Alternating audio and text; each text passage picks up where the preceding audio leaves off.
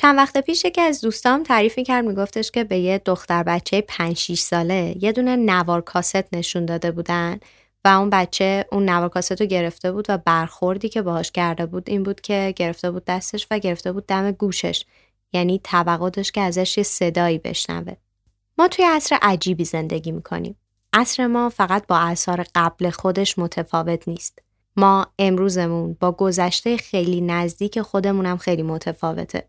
ما توی عصری با سرعت بالای تغییر و تحول زندگی می‌کنیم که هر روز برامون یه سری مفاهیم تازه با خودش میاره. و تا دور خودمون میچرخیم و به خودمون میایم که این مفاهیم رو یاد بگیریم دوباره همشون عوض میشن. انگار ما گیر می‌کنیم وسط یه سری مفاهیم مختلف زندگی و جهان با سرعت از ما و چیزایی که ازش یاد گرفتیم رد میشه. می‌خوام راجع به یک کلمه حرف بزنم که چند وقت پیش توی یک جلسه از یک جامعه شناس شنیدم. کلمه آتونومی که اون آقا ترجمهش کرده بود خود آینی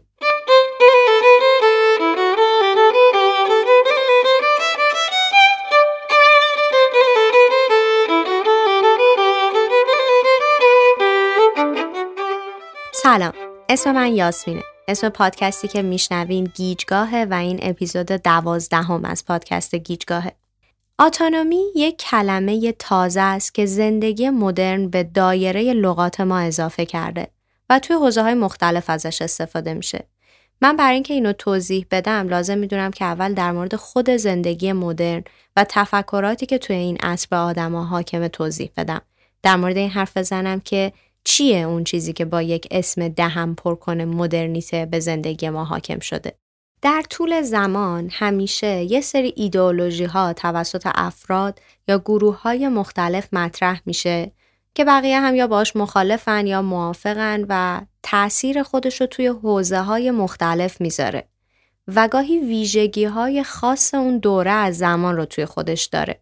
الان می‌خوام راجع به 6 تا ایدئولوژی حرف بزنم که جزو ویژگی های زندگی مدرن هستند و نقاط مشترک فکری انسان امروز هستند یا اون دقدقه ها و نگرانی های انسان امروز.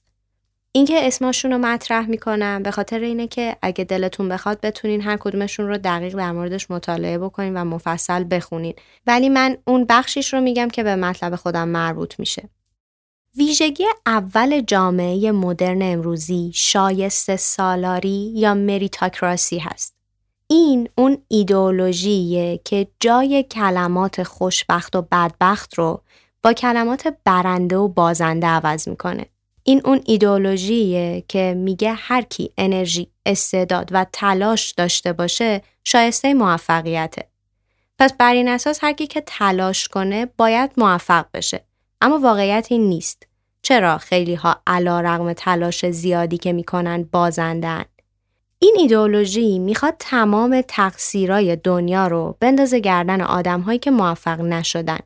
در صورتی که واقعیت اینه که زندگی مجموعه ای از شرایطه که همیشه هم تحت کنترل ما نیست. واقعیت اینه که کسی که موفق نشده به هر دلیلی نمی‌تونسته که موفق بشه. ویژگی دوم ایدئولوژی فردگرایی یا ایندیویژوالیسمه. تو جامعه امروز هر فرد به طور مستقل دارای ارزش ذاتیه و استقلال و اتکای به خود ارزش خیلی بزرگی محسوب میشه. تا اینجاش خیلی هم بد به نظر نمی‌رسه. ولی توی این تفکر همونقدر که فرد ارزش و اهمیت داره جامعه اهمیتش از دست میده و به افراد این نوید رو میده که چون تو آدم خیلی خاصی هستی باید بتونی برای خودت سرنوشت خیلی خاصی رقم بزنی.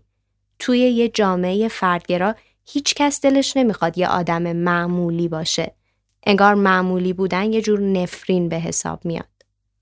ویژگی سوم جامعه مدرن ایدئولوژی سکولاریزمه. توی جوامع امروز بشر به طور کلی به چیزی که از خودش بزرگتر باشه اعتقاد نداره.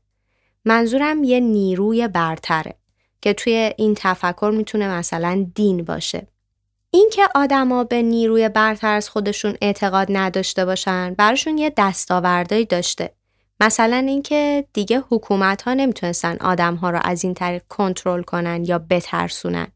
آدما خوشبختی و بدبختیشون رو دیگه پای خودشون می نویسن و فکر می‌کنن که می‌تونن هر وقت که بخوان بهش پایان بدن. ولی انگار بشر یه جای وایساد و احساس کرد که به یک حدی از فروتنی هم احتیاج داره. یعنی لازمه که مثلا یه شبی وسط یه دشتی زیر یه آسمون پرستارهی بخوابه و ببینه که توی این نظم گسترده باشکوه خودش یه عضو خیلی خیلی کوچیکه. یه بخش خیلی کوچیکی از این مجموعه منظم خیلی بزرگ.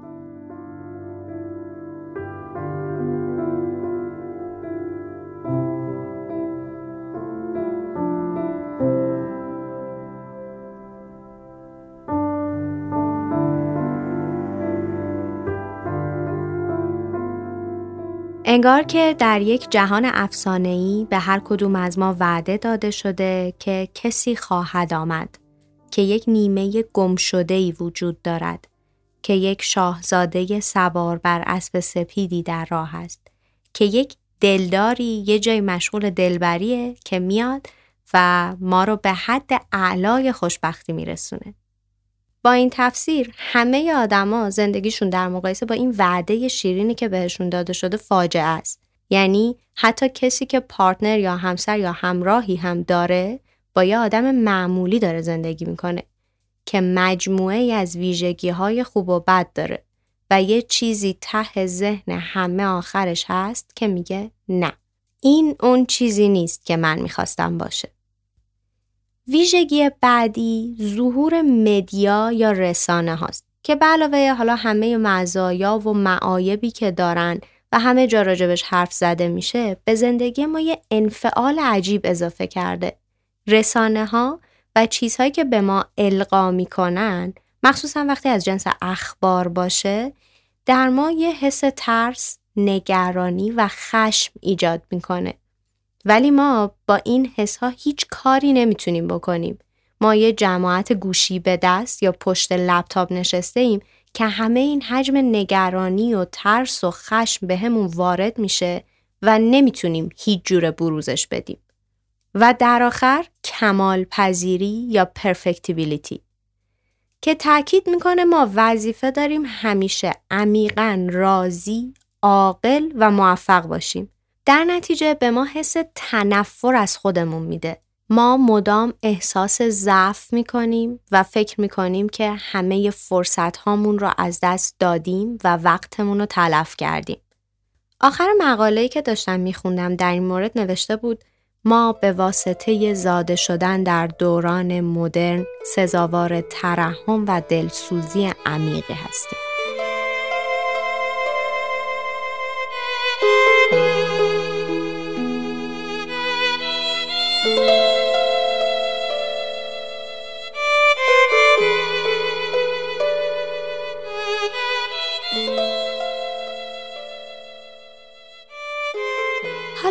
می‌رسیم به کلمه آتونومی که کلمه که توی حوزه های مختلف ازش استفاده میشه مثل سیاست، روانشناسی رشد، فلسفه اخلاق، اصول منابع انسانی، پزشکی و کلی حوزه های دیگه. این کلمه توی فارسی خودمختاری ترجمه شده و من اولین بار با ترجمه خود آینی شنیدمش. معنیش اینه که هر فردی می‌تونه توی زندگیش در هر موردی برای انتخاب سبک زندگیش، تصمیماتش، تفریحاتش و در هر موردی که بخواد مستقل عمل کنه. مثلا توی حوزه منابع انسانی گفته شده که اگر آدم ها سطح نسبتا بالای از اختیار توی کارشون داشته باشن، رضایت و راندمان کاریشون بیشتر میشه. کانت در این مورد معتقده که خودمختاری به همراه اقلانیت دو تا معیار مهم برای زندگی معنادار هستند و زندگی بدون اینا ارزش نداره. در واقع خودمختاری یه جور احترام به استقلال و کرامت انسان محسوب میشه. تا جایی پیش میره که راجع به این حرف می‌زنه که حتی انسانی که مجرمه و تحت باز پروریه اجازه این وجود نداره که شستشوی مغزی بشه یا توسط دارو ذهنش کنترل بشه. کانت معتقده که خودمختاری یه روش ایدئال برای زندگی مستقل. برای اینکه اخلاق وجود داشته باشه باید خودمختاری هم وجود داشته باشه. در واقع اگه فقط آدما تا حد زیادی قدرت انتخاب داشته باشن می‌تونیم اونا رو در قبال کاراشون مسئول بدونیم. بر اساس این تعریف آدما از نوع پوشششون تا نوع تغذیهشون تا نوع تفریحاتشون رو خودشون می‌تونن مستقل انتخاب کنن تا مسائل خیلی پیچیده تر و عمیق تر. عمیق به اندازه خود مفهوم زندگی.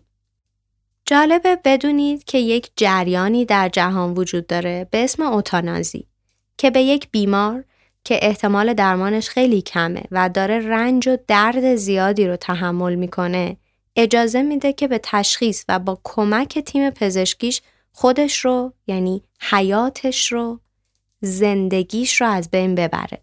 اوتانازی مرگ شیرین، مرگ خودخواسته یا مرگ خوب ترجمه شده که به این شکل انجام میشه که یا دیگه روند درمان بیمار رو متوقف می‌کنن مثلا اکسیژن رو از یه بیماری که داره با اکسیژن تنفس می‌کنه قطع می‌کنن یا اینکه با تزریق یک دوز بالای از دارو سطح هوشیاری بیمار رو میارن پایین و از بین میبرنش. اولین کشوری که در این زمینه قانونگذاری کرده سوئیسه و توی بلژیک و هلند هم قوانین در این زمینه وجود داره که توی این دوتا کشور چیزی که برای من جالب بود این بود که حتی محدودیت سنی نداره یعنی اگر که یک بچه تا حدی قدرت تشخیص داشته باشه توی شرایط خاص و مثلا اگر زیر 18 سال باشه با رضایت خانوادهش می‌تونه اوتانازی انجام بده.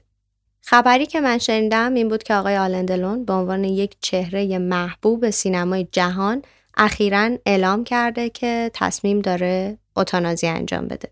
این در حالیه که ما هنوز داریم توی جهانی زندگی می‌کنیم که به نظر خیلی ها حیات حد اعلای خوبی محسوب میشه و بقیه خوبی ها با وجود حیات و زندگی که معنا پیدا می‌کنن و توی خیلی از ادیان مختلف و تفکرات مختلف از بین بردن نفس گناه خیلی بزرگی محسوب میشه. اینجاست که خوبه یه توقفی بکنیم و به این فکر کنیم که آیا برای این خودمختاری باید مرز خاصی در نظر گرفته بشه؟ بی تردید یه جایی وجود داره که مرز بین خودمختاری تو هست با خودمختاری یه آدم دیگه و اینجا اون مرزه رو اخلاق مشخص می‌کنه. مثلا من اگه به عنوان یک آدم مستقل توی سبک زندگی خودم تصمیم داشته باشم که هر شب از یک ساعتی به بعد شروع کنم ساز زدن این خیلی ممکنه احساس آزادی و لذت به من بده اما فردی که داره تو همسایگی من زندگی می‌کنه هم آیا از این استقلالی که من دارم احساس خوبی پیدا می‌کنه؟ حقیقتا جنبندی این مطلب یا اینکه بخوام یه نتیجه خطی مشخص ازش بگیرم برام خیلی کار آسونی نیست. چون مفهومی که راجبش حرف زدیم یه شمشیر دولبه است که همزمان که تو داری از آزادی و حق انتخاب توی زندگی لذت می‌بری و احساس استقلال می‌کنی ممکنه که حق انتخاب و استقلال کسی رو از بین ببری. انگار همونقدر که لازم نیست توی زندگیمون مدام به این فکر کنیم که بقیه چی فکر می‌کنن یا چی دوست دارن نمی‌تونیم هم فقط به این فکر کنیم که ترجیح خودمون چیه و مرز این آزادی عمل و انتخاب می‌تونه تا اونجایی باشه که آزادی تو به آزادی دیگران صدمه نزنه و این خیلی بستگی به شناخت تو از موقعیت و افراد مختلف داره. امیدوارم شنیدن این اپیزود براتون مفید بوده باشه و مثل همیشه می‌دونین که خیلی خوشحال میشم اگه نظرات شما رو هم در مورد هر کدوم از مواردی که راجبش حرف زدیم بدونم. روزگارتون خوش، خدا نگهدار.